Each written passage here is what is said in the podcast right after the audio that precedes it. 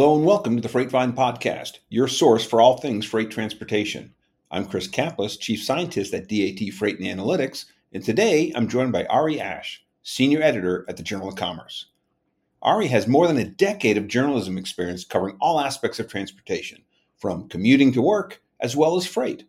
He joined the Journal of Commerce in 2018, where he covers and provides valuable insight on intermodal transportation, trucking, and ports. In our discussion, we talk about the state of the intermodal and trucking transportation markets and how shipping patterns between East Coast and West Coast ports have changed during the pandemic and whether they will stay that way. Ari also explains the challenges surrounding the management of container chassis and tells us why he did not continue his career as a play by play announcer for a single A baseball team. Following our conversation, I'll be joined by Dr. Inami Yu to discuss the truckload market update. So, let's get started.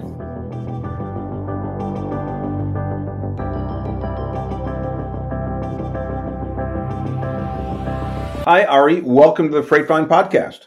Very happy to be here. Thank you for having me. Yeah, it's been a while. I, I, I, I don't know why I didn't have you on earlier. You, yeah, I, I read all your stuff in the Journal of Commerce, but I'm so glad you've been able to take some time to join me today. And uh, so, let's. The big question is: you've been covering transportation for a little over a decade, from a variety of formats, print, radio. What do you see as the big differences and similarities between covering transportation in print what you do for Journal of Commerce and what you did for Transport Topics versus radio? Yeah, I think the biggest difference is the depth that you get into any specific issue. Um, our Twitter culture has been the way radio has been for a long time, mm-hmm. well before yeah. Twitter ever existed. And so I worked at a place where your story was supposed to be 35 seconds of audio, maybe 40 seconds of audio that's like writing it that would be equivalent to writing a story of like 120 words on anything. Um, you don't really get in depth you, you you learn about the issues but you can't communicate the depth of the issue in in the radio format unless you work at a longer form place like npr and, right. you know but general news you don't get that. It's completely different in the in the digital world. Um, you know you can write an 800 word article and while it won't get to everything you get a lot more than an inch deep on any particular issue. You get several inches deep. Yeah. It also lives longer, right? I mean, I guess I don't know. Do they archive any of the radio things that are getting done? Like Twitter, you, you're saying that's that lives forever. It's like diamonds, right? They never go away as much as you want them to go away. But articles also they have a longer shelf life, don't they? They do. Um, radio stations in general do keep files of their history.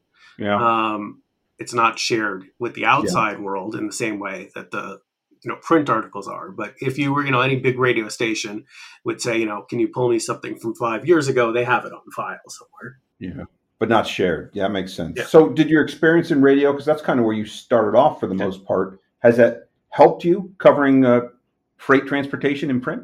I would say yes and no. There were some transitions. Um, yeah. I would say certainly it helped at the very beginning as you know my job covering commuter transportation uh, here in Washington D.C., where I'm located, uh, covered not only the local transit system and, and highway system, but the federal government. So I already had experience covering the U.S. DOT on okay. the commuter side. So that was very familiar to me when I moved over to freight, working with the U.S. DOT on on stuff. I knew how it worked. Uh, very different though in the sense that there's a lot more, and I like this, a lot more economics to yeah. the supply chain. Whereas whereas commuter transportation was all about how do I get to and from work and with as much with as little traffic as possible and right. solve all the little problems where traffic's a big problem. There was no economic component. Yeah, that, that's funny. Did anyone blame you for the traffic because you're the guy doing it? Did you get like hate mail or anything? No, the government's got it, but I think quite often I would get uh, emails from folks saying, "Can you can you fix the traffic on Interstate 95 or right. the Capitol Beltway in Washington D.C.?" Well, I have nothing I could do. I know it's bad. You were able to do, of course, of course.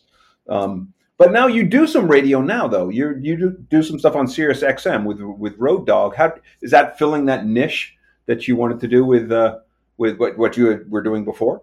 It is. Um, I'm not unhappy that I got out of radio. There's a lot of challenges to working a life as a uh, TV or radio journalist, but that doesn't mean I don't love radio. I, right. I went into it for a reason. I was in it for 10 years for a reason. Mm-hmm. I still love it. I just didn't a lot like sort of the lifestyle around it, what it meant for my family and, and my overall health. But this allows me to be on radio. Yeah. Still and talk about supply chain issues and and scratch that itch. And it's great being on the specific program I'm on because the host there, Mark Willis, is a guy I've known for a long time. Who, you know, you talked about my days covering commuter transportation. He and I were um, I guess, raised, if this is the right word, or nurtured by the same program director. Oh, really? Uh, in our history, and so we have a shared um, shared history that connected us to the same sort of inspirational leader at the beginning of our careers. That's interesting. And now, now, do you have a radio voice that you use? Like you know, you listen to late night uh, radio and you've got that deep voice. Do you have anything, or do you just go with your normal voice for your traffic stuff? I my answer would be no, but my wife's answer would be yes. Oh, really? Because you know, I'd say this is Ari Ash. And and you know, for for a specific type of story where you put two stories back to back that were alike, so you link one story to the other. And so whenever she'd want to tease me, she she'd say it in the way that I said it. I mean, I look at it and I'm like, I don't hear any difference, but she definitely noticed a radio voice. Oh, that's funny. And a me that's voice. Funny. The wife, the wives can always tell. They can always tell. Well, let's get into some of the stuff that you cover. And so I want to talk about intermodal. That's that's your main bailiwick. I know you do ports, you do trucking and everything, but let's talk intermodal. And what shocked me is that um, demand for intermodal was flat um, in 2022, especially Q4. There's been a lot of stuff very recently about how uh, retail sales went down, and you know, did, did the peak season even happen? What do you think's going on? So you're 100% right. I recently wrote up a story about JB Hunt's earnings, and mm-hmm. we took a look at the Intermodal Association of North America's domestic intermodal number comparing June to October. That's supposed to be the peak season of intermodal. It's supposed right. to grow during that five month period or, or four, four month period. Um, and it was up like roughly 14% in 2020 over that period. It was up five plus percent in 2021. And then last year, you know, in 22, it was up like six hundredths of 1%, wow. like virtually nothing. Frankly, if you look at it on a, on a per workday basis, it peaked in in March. It did not peak in October for whatever reason. It peaked in March. Um, my answer to the question of why that happened, um, I think you have to split it between international and domestic, which you know is they're two very different worlds. In the international, when we're talking about twenty and forty foot length equipment, you know that was really a result of of a imports slowing down, but b I think a continued frustration on the part of shippers that the rail network to move 20s and 40s and the chassis and all the things that go with it just had been so unreliable for a good 18 month period that I think they were just tired of it and decided other options. On the domestic side, I think it just slowed down because truck rates got so competitive and are still so competitive on a lot of these local lanes that I think shippers again push some of that stuff over to trucking so they didn't have to deal with the, the hassles of, of using a train. Yeah, we've we've seen that here at DAT IQ that there seems to be more hesitancy from shippers to use intermodal. Um, do you think anything else is causing this, or when do you do you see that abating at any time soon? I think shippers are rightly skeptical. Uh, JB Hunt's president of Intermodal, Darren Field, said it very well, where he said there's going to be a lag time between service metrics looking better and right. shippers gaining that confidence and they, in his opinion, are still in that phase of saying, "Hey, JB Hunt, hey BNSF Railway, we still need you to prove it over a sustained period of time before we buy in and, and bring it, uh, bring that those loads back from trucking over to rail." What I would just say, in addition to that, is um, Norfolk Southern, I think, said it very, very well on an earning um, uh, er, investor day a couple months ago, and their CEO essentially said rail service, and he wasn't just talking intermodal, all types of rail service, mm-hmm, mm-hmm. Are struggle at once every three years. We just really, really struggle, and service just is not acceptable. And what we need to do is we need to be students of history and learn from this and get out of that cycle of having a bad year once every three years. Because if that continues, shippers are just simply not going to put more than the bare minimum necessary on rail if if it's going to fail and fall flat on its face once every three years. Do you think that's a memory thing? Up here at uh, MIT, we wrote a paper um, a couple years ago um, called "Elephants or Goldfish," and the whole idea was our, our carriers, elephants, they have a long memory of how they're treated, or goldfish, they have no memory of they do. And we kind of discovered that uh, carriers really have no memory when they look at how they were treated during a, a soft market and how they treat those shippers during the tight market. Do you think it's a memory issue, or do you think this service cycle of every three years due to just the macroeconomic factors? Demand gets tight?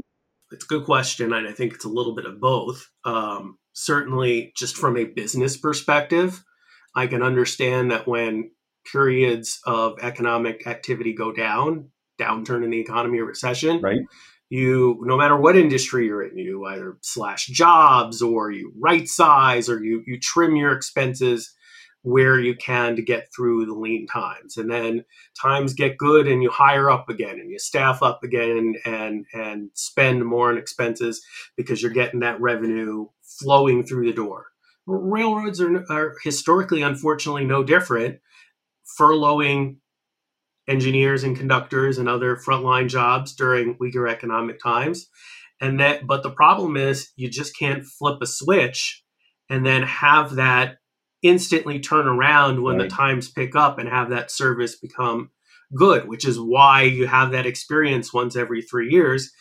I don't know if Norfolk Southern will get there, but I liked their thinking and idea that to get out of this cycle, we need to stop overreacting to downturns in the economy and cut so much that we don't have the flexibility to turn that switch on so quickly once conditions get better that's so hard, and that's not just railroads. I'm thinking of Delta, right? They they furloughed a ton of pilots right in the beginning of the pandemic because whenever you have a downturn, um, you don't know is it going to be a month, is it going to be a year? You know, how long is that going to be? It's a very hard temptation not to react immediately, especially I would imagine for publicly traded companies where you're being graded right away. And and I would also add on top of that, and I don't mean this in a negative way towards people or, or to dehumanize people. This is not my intent in what I'm about to say, but anytime a market is goes to a downturn, we say, oh my God, we've got all of these assets that we bought when times are really good because we we didn't want to have our competitors grow bigger than our company grew so we spent to bring in the assets to maximize our revenue but now the economy's turned and we have all these assets that we don't know what to do with whether that asset is a worker uh, a truck a trailer right. uh, shoes a shirt a computer whatever it may be we have to figure out a way to shed that excess essentially inventory, whether it be selling that shirt at a discount or that shoe at a discount that computer at a discount, put that truck on the used truck market, whatever it may be. We need to shed that excess inventory so that we're ready for the next cycle. That's no different than what's going on going on in any of the transportation sectors. Yeah, and a lot of times people have a recency bias and I see this all the time with shippers where they think when the market's really good for them, a really soft market, it's going to go on forever. And then when the market's tight, you know, that's going to go on forever. And so getting people to realize this cycle, I, I'm of the opinion the cycles will not go away. As long as humans are involved, um, once the robots take over, right, with Chat GPT and they can run everything for us, until that happens, humans are going to overestimate and underestimate. So something to live with. The only thing I would add to that, Chris, is that um, I think the drive of competition mm. is a good and bad thing. Good because it obviously allows us to innovate and compete against right. one another for the best products. But bad in the sense that we're so hyper focused in the business world of how did I do in this category compared to my competitors? And and if I grew at five percent during this economic boom, but my competitors grew at seven percent, I did something wrong or I'm bad in some way. Or on the or on the flip side, our losses in a bad time we were down four percent uh, and our competitors were only down 2%. So I'm bad in some sort of way. And the fact that we assign those sort of values to that competition, I think causes us to buy more than we need to as companies inventory in high cycles and yeah. then shed as much shed more than the necessary inventory on the downside yeah that, that's really interesting it reminds me there's a great quote by teddy roosevelt uh, that uh, comparison is the thief of joy and it usually applies to comparing like your salary to someone up peers you never want to do that right but also what i find interesting it's i agree with what you're saying but we're all competing for the same investment dollars right? And so naturally, an investor is going to look at who is doing more. So it's not how fast you run; it's if you can run faster from the bear than the next guy, right? And so it's it's a challenge. But I agree, it, it might raise some other challenges for it. But let me ask another question about why shippers might be hesitant to for intermodal or rail. The rail strike, the threat of a rail strike this fall. Do you think that's that was a big issue early in the fall? Do you think that's still lingering with a lot of shippers?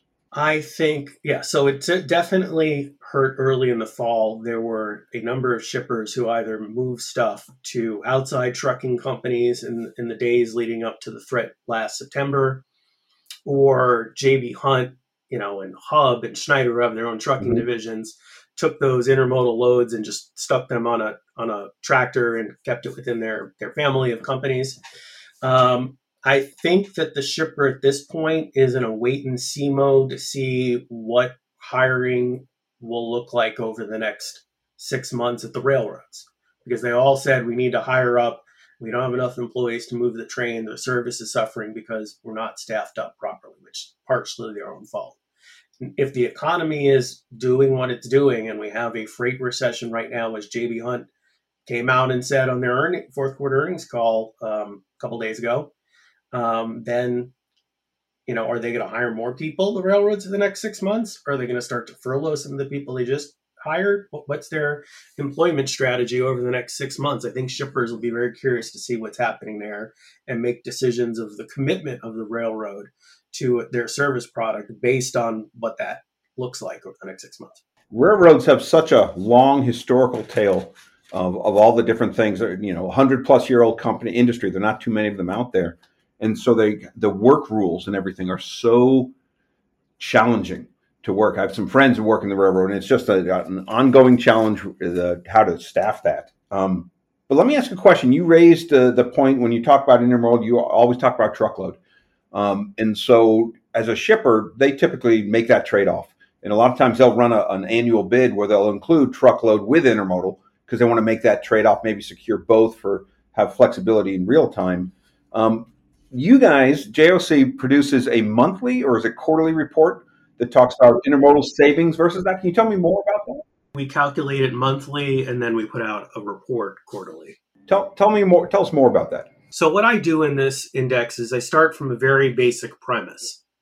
I'm a shipper.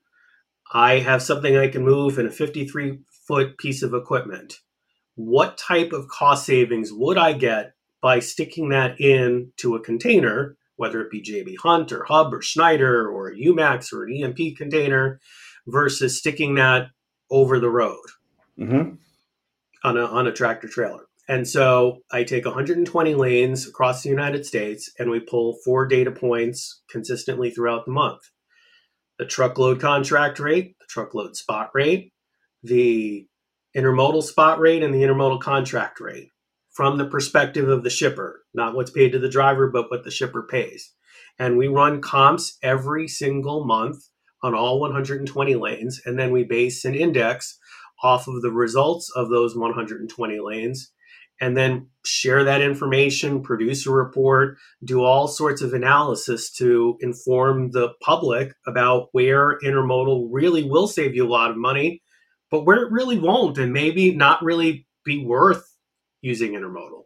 Got it. And now, what about um, one of the things when I talk to shippers? One of the reasons they use intermodal cost certainly is one of them, but the sustainability impact because uh, there's been more of a pressure from C-level to push down, in, you know, scope one through three uh, emissions, trying to reduce the emissions that they're producing. And of course, intermodal is much more um, environmentally friendly than trucking. Does that come out at all? Or do you see any of that having an impact, or is it all cost? I speak to intermodal shippers a lot. Uh, I mean, I probably speak to two or three a week, and I think the consistent theme, although you can't you know paint every shipper with one stroke so this is sort of a generalization sure, sure. is that companies definitely care about the e and esg but not necessarily at the expense of profits or at the expense of um, reliable service and having the inventory where it needs to be so i think environmental concerns are important but I don't think in any way it supersedes the more important requirements of saving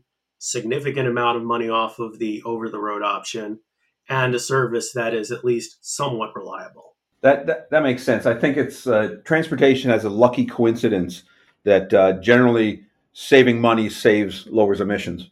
It just it just does, right? And so it, it, it seems like a follow on effect where people can claim credit, but in fact, they're doing it to save money. That makes sense.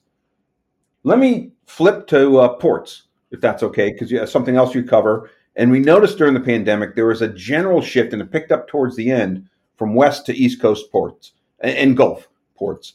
Um, I read recently that uh, LA Long Beach dropped six and a half percent and uh, two and a half percent, respectively, from 21 volumes. And Savannah and Houston increased by two percent roughly, and Houston increased by 20 percent in the volume. What's going on? How's this shift happening? Why is it happening?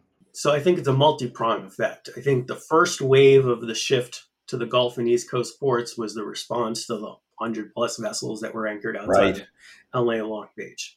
Then the second wave of people going to the Gulf and East Coast was a response to the labor situation that's still not settled with the ILWU union labor and the management representing West Coast ports. And and back to your earlier point of memories of an elephant versus a goldfish, in this area they do have many of them memories of an elephant and yeah. remember exactly what happened back in 2014 uh, with the last time we went through this major issue and the massive disruption that it caused.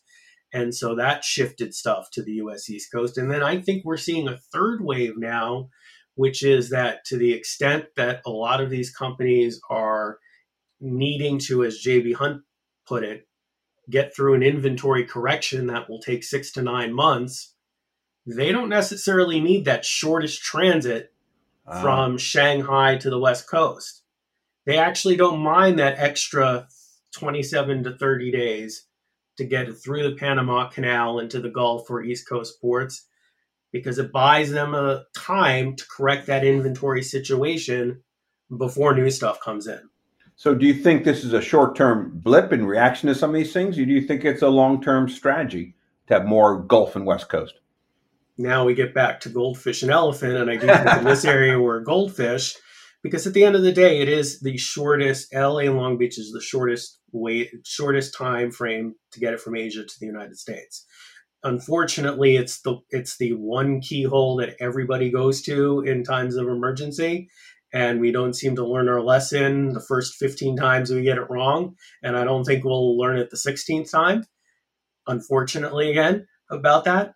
But eventually, we're going to get to a place where speed to market will again be a concern, and we need to get as much inventory as we can as quickly as we can because the economy is picking up again. And in that competition, it will come back to LA, it will come back to Long Beach because it is the quicker way to get stuff into the US. But it's not quicker to get to all points in the U.S. The East Coast, there's a line, right? And I don't know where it is now. I know when the when the Panama Canal expanded, that line moved westward a little where it's equidistant as far as cost to get to that point. But also for some of the major markets on the East Coast, it's not dramatically different because if you come in through LA, Long Beach, you've got to come across the country and uh, you're hitting through either intermodal, you're going through Chicago, right? Yeah. so there might be a better way. Do you think that has an impact? Yeah. So I would say, yeah. So, so it depends on what your inland location is. Obviously, right. any place that's not served by the East Coast railroads, you would keep it on the West Coast. If you're to draw that line, I think you you know, you kind of move it between sort of, if you were to draw a line from Chicago all the way down to like New Orleans. Like uh-huh. that's probably the line I would draw in my head where you're probably close at that point and obviously any points west of that line would be would be something you more likely want to move through the west coast and anything east more likely through the east coast i think if you you're right on that line you're probably still maybe a day or two, maybe three or four quicker through the West Coast. But given all the delays that we saw moving stuff out of the West Coast ports over the last two years with BNSF and UP, that has also changed the equation quite a bit and may tip it in favor of East Coast railroads. But that's sort of the, the map in my head I would draw. Yeah, and the East Coast railroads, I mean, the last time that we had majority containers coming in from the East Coast was early 80s, 82, 83. It flipped once China opened up. And it doesn't seem like they're all ready for it. The infrastructure doesn't seem to quite be there yet. Do you think it's coming along, or what do you think about that? I think in if it's to the East Coast ports, you really have to consider the highway infrastructure more than anything else. Um, while the port of Savannah and Port of Virginia and other ports are certainly doing efforts to grow their intermodal book of business to move stuff inland, there's always going to be more stuff moving from the ports into inland markets on trucks out of the East Coast ports than the West Coast ports. Whether that's a drayage truck or it's transloaded and then put into an over the road long haul vehicle. You think of like a Savannah is a good example of that. Right. Savannah is right on Interstate 95. So, you know, you can send it inland on intermodal, but you're so close to the key interstates there that you can transload that and then stick it over the road and get it on the highway very easy. And it's pretty much a straight shot you know depending on the interstate you're using to your inland location.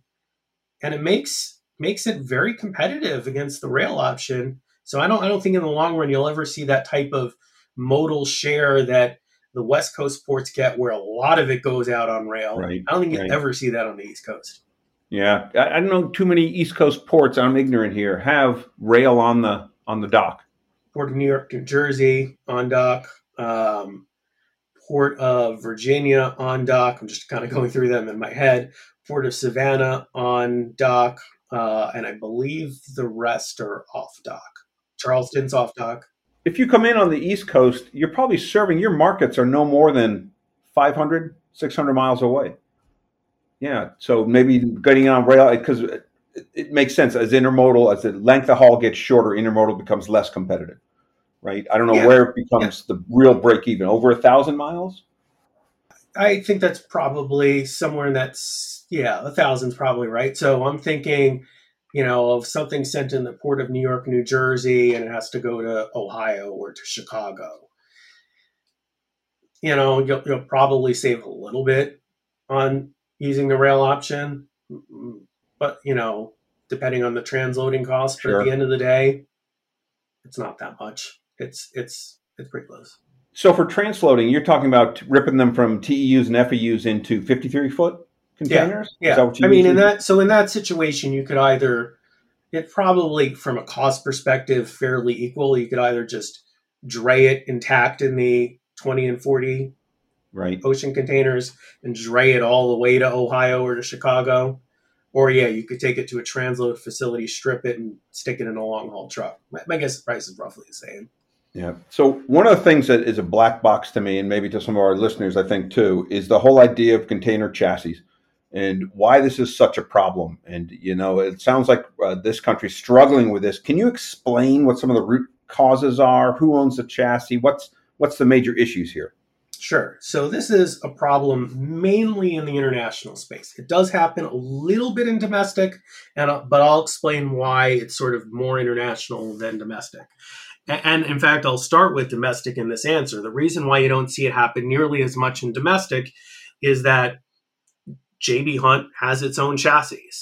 JB Hunt container moves on a train and gets put on a JB Hunt tra- chassis and a JB Hunt truck. A Schneider move loads uh, uh, move loads on onto a train, gets to its destination, goes onto a Schneider chassis. Schneider truck moves to its destination. Very simple, very seamless. You don't run into chassis problems.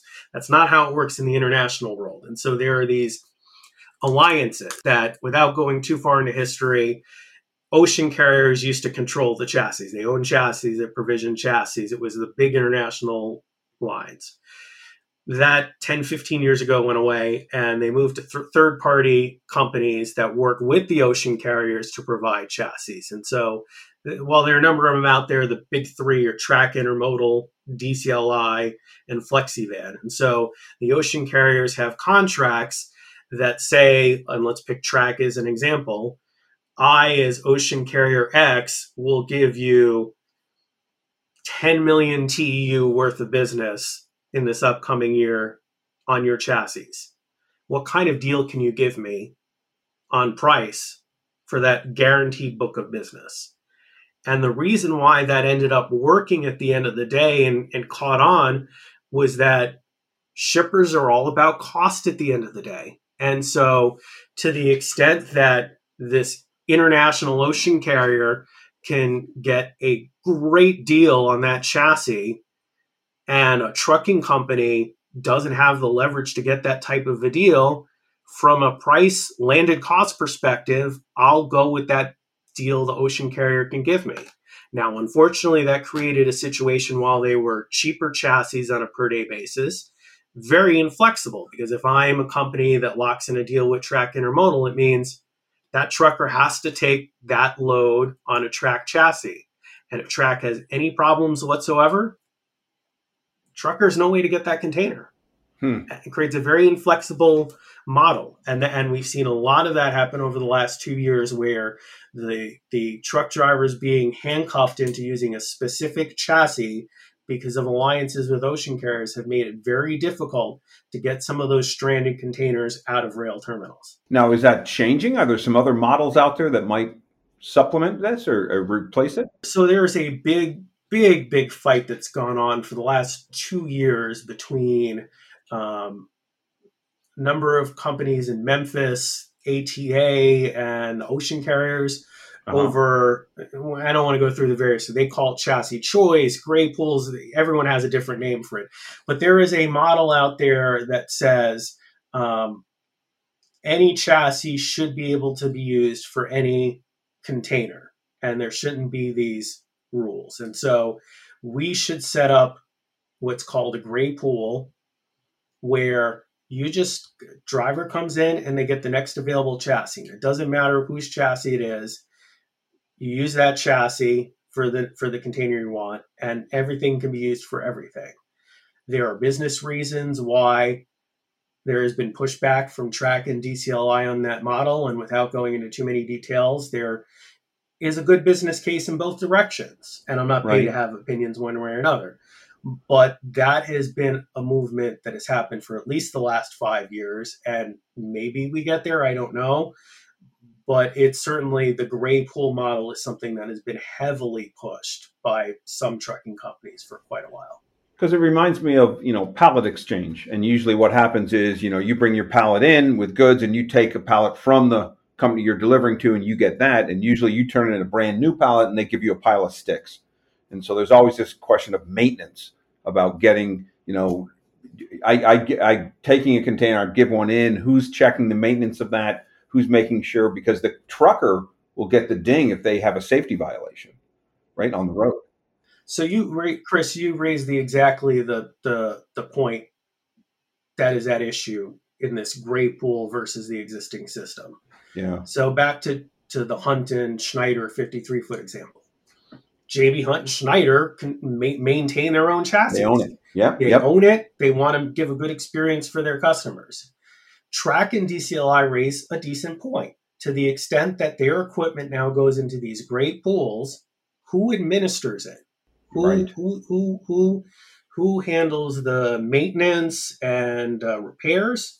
And when something goes wrong, who is going to get blamed for it? Because if I have my name on that chassis and it's a crummy piece of equipment because this third party is now controlling maintenance and repairs and not me, I've lost control of my customer service experience. Yeah. Unlike that JB Hunt or Schneider in the domestic world, I've lost that control and it's my name on the chassis.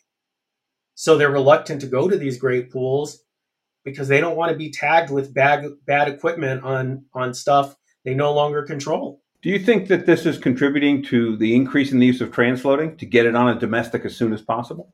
I think there are many. Re- this is one of many reasons. That's the way I put it. Okay. This is one of many reasons why people are going to transloading. It is not the only reason, but yes, I think there are significant headaches out there from shippers having to deal with all of these issues. And when it's a speed to market play, I can tell you for a fact, I've spoken to one apparel shipper who told me throughout 2021 and a good portion of 2022, she'd look at everything that came into the Port of LA and Long Beach and say, uh-huh. How soon do I need this? If I have no time requirements, I just deal with all the issues and, and use international intermodal because whatever, I'll save costs. It's the lowest cost option. If I need it somewhat quickly, though, I'm gonna tr- I'm gonna transload that out of that box into a JB Hunt container, stick it on a BNSF train in Hobart, take it to Logistics Park Chicago and Joliet, and I'm I know I'm gonna get that faster because JB Hunt controls the entire experience outside of the train portion of it, and we don't have to go through third and fourth parties for certain pieces of equipment. And then, of course, if it really was needed fast, you'd use a team truck in that case. Sure, I think sure. more and more in the future, if there are struggles in the international intermodal world, it creates significant opportunities for JB Hunt and Schneider, maybe even Hub Group, to yes offer transloading as an option, which JB Hunt and Schneider are very much pushing these days. For these frustrated shippers who don't want to deal with the challenges of the 20 and 40 foot world that you don't experience in the 53 foot world. Yeah, and it seems to solve another problem of, of, empty containers being in the middle of America. You know, being kind of stranded, how to get them back to the port. But let me let me shift in the last few minutes we have, and let's talk about trucking because uh, you can't talk about intermodal or cover intermodal without covering trucking because, as we talked earlier, there's trade offs. So, what do you make of this current market that has been inverted since April 2022, where spot rates have been below average contract rates? What do you think is going on, and what do you think is going to happen? I think that from my conversations with shippers, uh-huh. I think they were so spooked by how hot the spot market was in 2021. Right.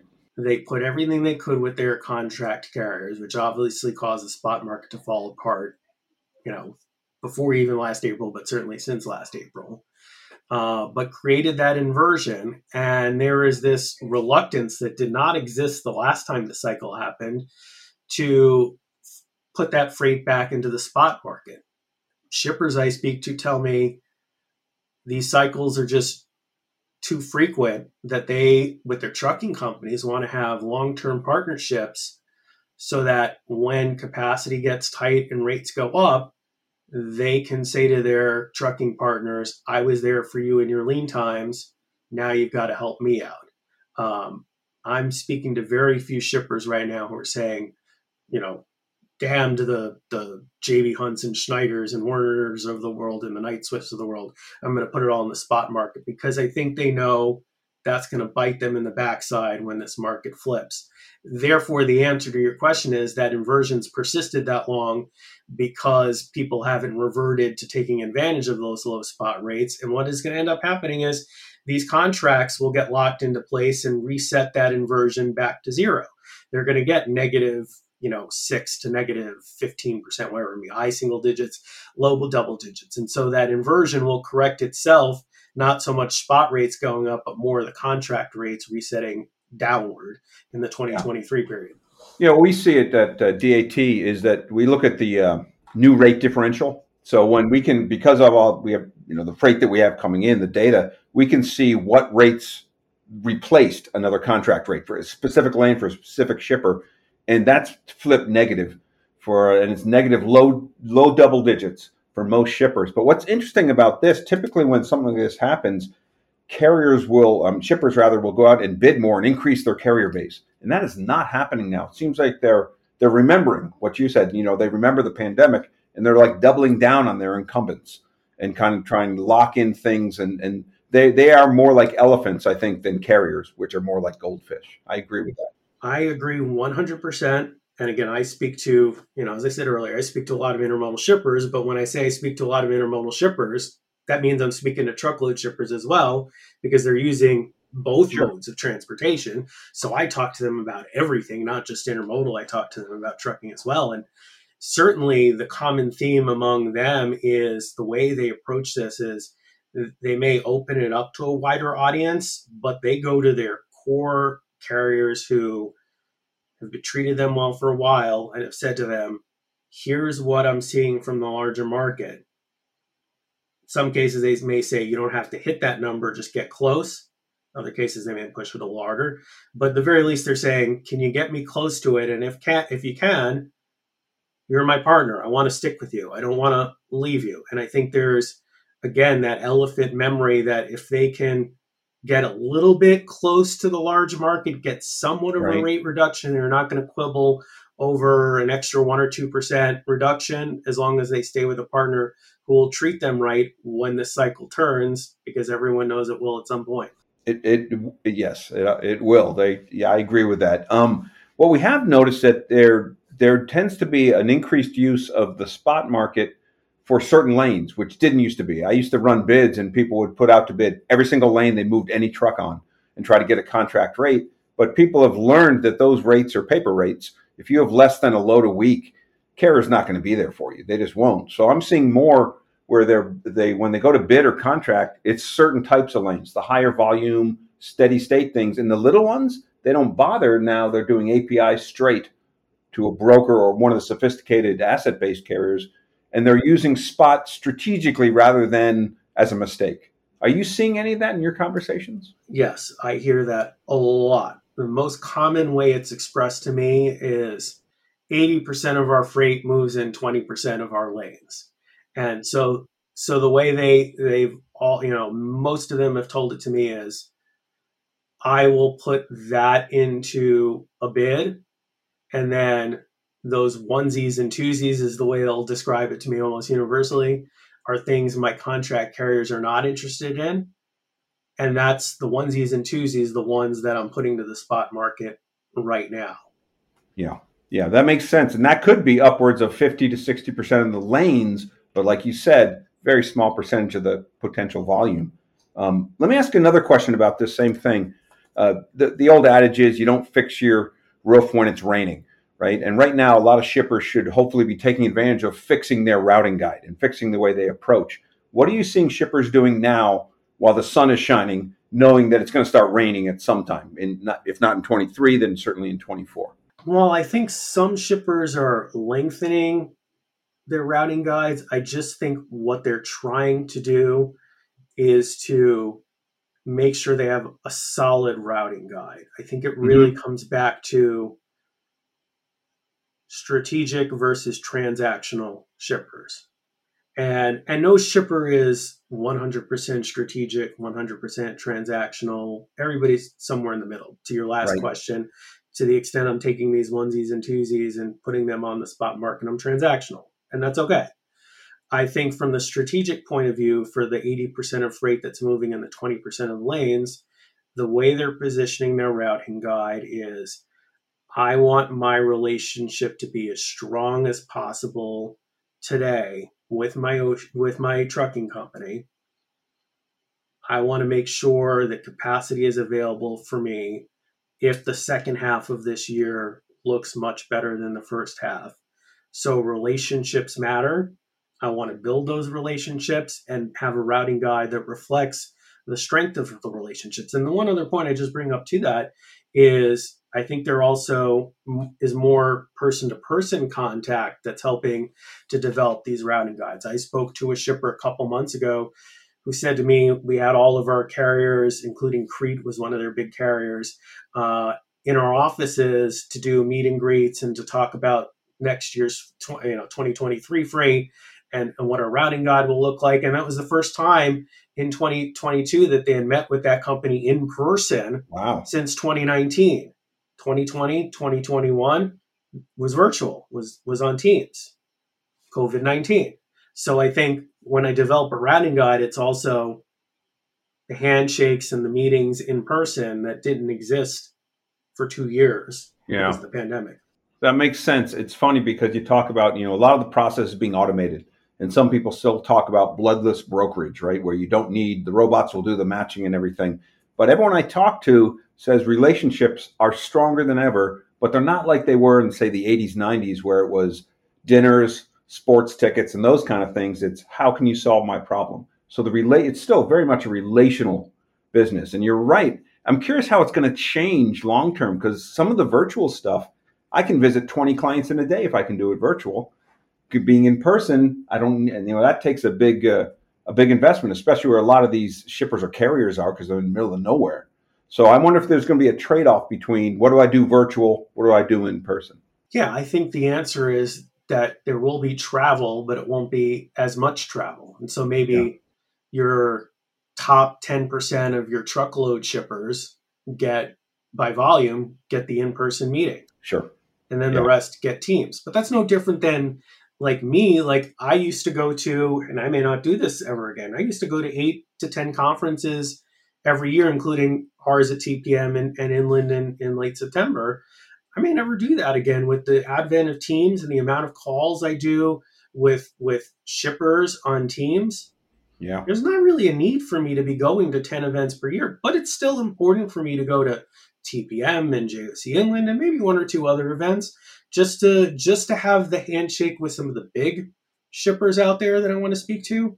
Just that human element, I don't yep. think that will yep. ever go away. Yeah, but I think the uh, the days, and I've done, I'm guilty of this, traveling for two days for a one hour meeting. I think. Oh yeah, I don't see that happening. Yeah, that's not worth it. All right, last question. Last question. Tell me about the Auburn Doubledays. You did play by play baseball in 2006. I want to hear your play by play voice. They don't exist anymore as a team.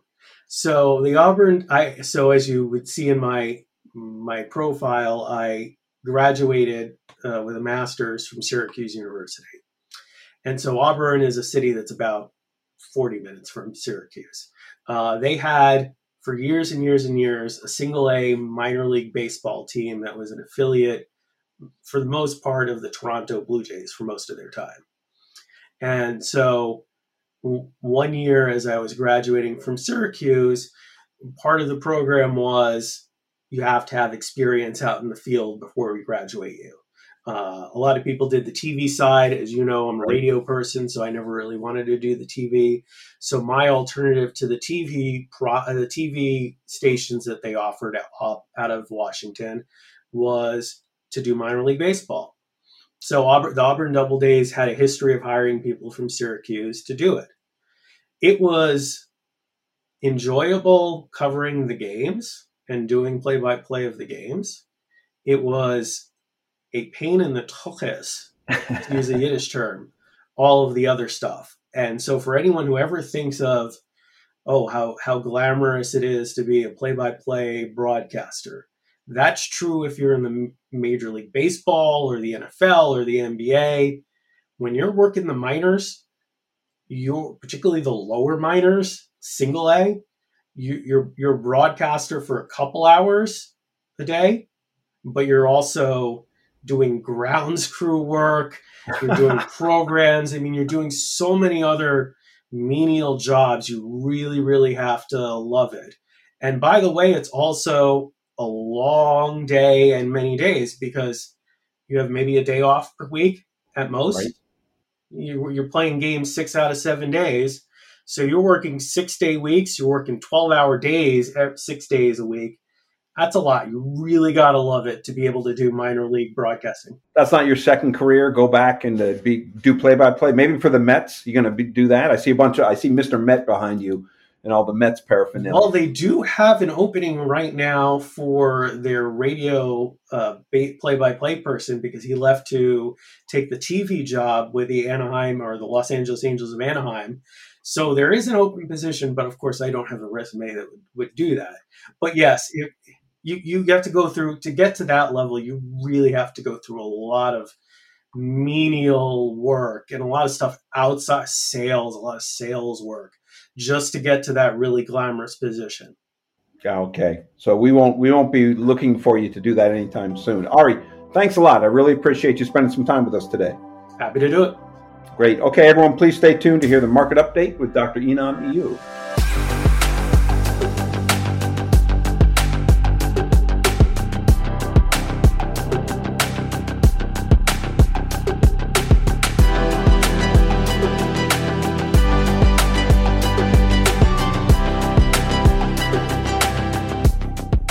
Welcome to the Over the Road Truckload Market Update for January 26, 2023. In today's market update, we'll discuss the market changes in the last two weeks. Let's start with dry van. Active rates are down 1%, spot rates up 2%, and replacement rates negative 4%. This means the new contract rates are about 4% below the rates being replaced. On the temp control side, active rates are down 2%, spot rates down half a percent, and replacement rates negative 13%. On the intermodal side, active rates down 1%, spot rates down 1.5%, and replacement rates negative 2%. Finally, on the flatbed, active rates are down 1%, spot rates up half a percent, and replacement rates negative 2%. So I think this is the last, I'm trying to look at the last time, Enam, but um, this is the first time in a long time that active rates for all four modes went down, which we thought would happen eventually. Down 1% for dry van, 2% for temp control, 1% for intermodal, and 1% for flatbed. And then spot rates are kind of bouncing up and down a little bit. What do you think is causing this? Yeah, I think the, the first thing is it is down compared to a couple of weeks ago, where we did see a slight increase. So I think that the, this is coming to where the, the the contract rates are actually holding on to the, the rates that are the new rates that are coming in, which is uh, the effect of all the spot market being this low as compared to the contract rates. Yeah, and a lot of the replacement rates are negative across the board, although not as much as they were for dry van, at least uh, at the end of December. So down 4% compared to uh, last update, they were down almost double digits, 11%. But it seems like the, the, the replacement rates are going to continue to be negative for the next couple weeks, you think, next month or so? I believe so. I think anecdotally, from what we are hearing, all the Q4 bids, Q4 2022 bids, are going to be you know active in January, early February. Uh, so uh, from every every signs we are getting, it's going to be negative. And then the market is still inverted. So ever since April of 2022, it looks like spot rates are still below contract rates. What's the gap we're seeing these days? As of as of this week, we are seeing the on the dry van side uh, contracts about uh, 22 cents above spot rates and on the on the reefer side about 28 cents which is the contract 28 cents above spot rates that's that's quite a drop from previously isn't it i guess no i guess it's been roughly the same it hasn't changed too much since uh, mid-december um, do you think that's going to close anytime soon i think it should close but what what what we are seeing now is at least the gap is not increasing I think until December we saw like you know the gap continued to increase. Now it's it's the gap is kind of holding steady, but I would expect you know in the next next few months for the gap to start closing down. And then fuel bounced up a little bit most recently to about 460 a gallon. How's that affecting things? Uh, shippers are paying you know about 56 cents, uh, 57 cents on the fuel surcharge uh, this is for the non-zero peg people. Uh, if mm-hmm. it's zero peg, then it'll shift about twenty cents additional. Yes. Yeah. Yeah. All right. Any last any last thoughts on the market? Still, uh, still definitely a shipper's market out right now, a buyer's market. What do you think that is going to change over the next couple months? I think the, the with the spike uh, in our last update, there was a little concern to see that you know uh, things are going to shift dramatically. However, you know, from the from the data that we are seeing, it, it seems to be more of a is a seasonal thing or a you know it's not something that's going to hold uh, right. you know to turn the turn the market around but of course it is time for the market to turn around at least from a spot market perspective yeah so we'll see how, how long it takes to recover there's still a lot of open questions as far as inflation is will a recession actually happen how quickly will new supply come so we'll see how that unfolds in the new year. So I guess this concludes uh, this week's truckload market update. Thanks, Enam. Thank you. Well, that wraps up this episode of the Freight Find. The Freight Find podcast is hosted by Dr. Enam Ayub and myself, Chris Caplice, and is produced and edited by DATIQ. For more information or to hear previous episodes, please visit our website at dat.com slash podcasts. You can subscribe to the Freight Find wherever you get your podcasts. And while you're there, be sure to give us a review. As always, if you have any feedback or questions about what you've heard on the Freight Find or suggestions for what you'd like to hear in the future, send an email to me at chris.caplice at dat.com. Finally, from all of us at the Freight Find, thank you for listening. We hope you enjoyed it and learned something new.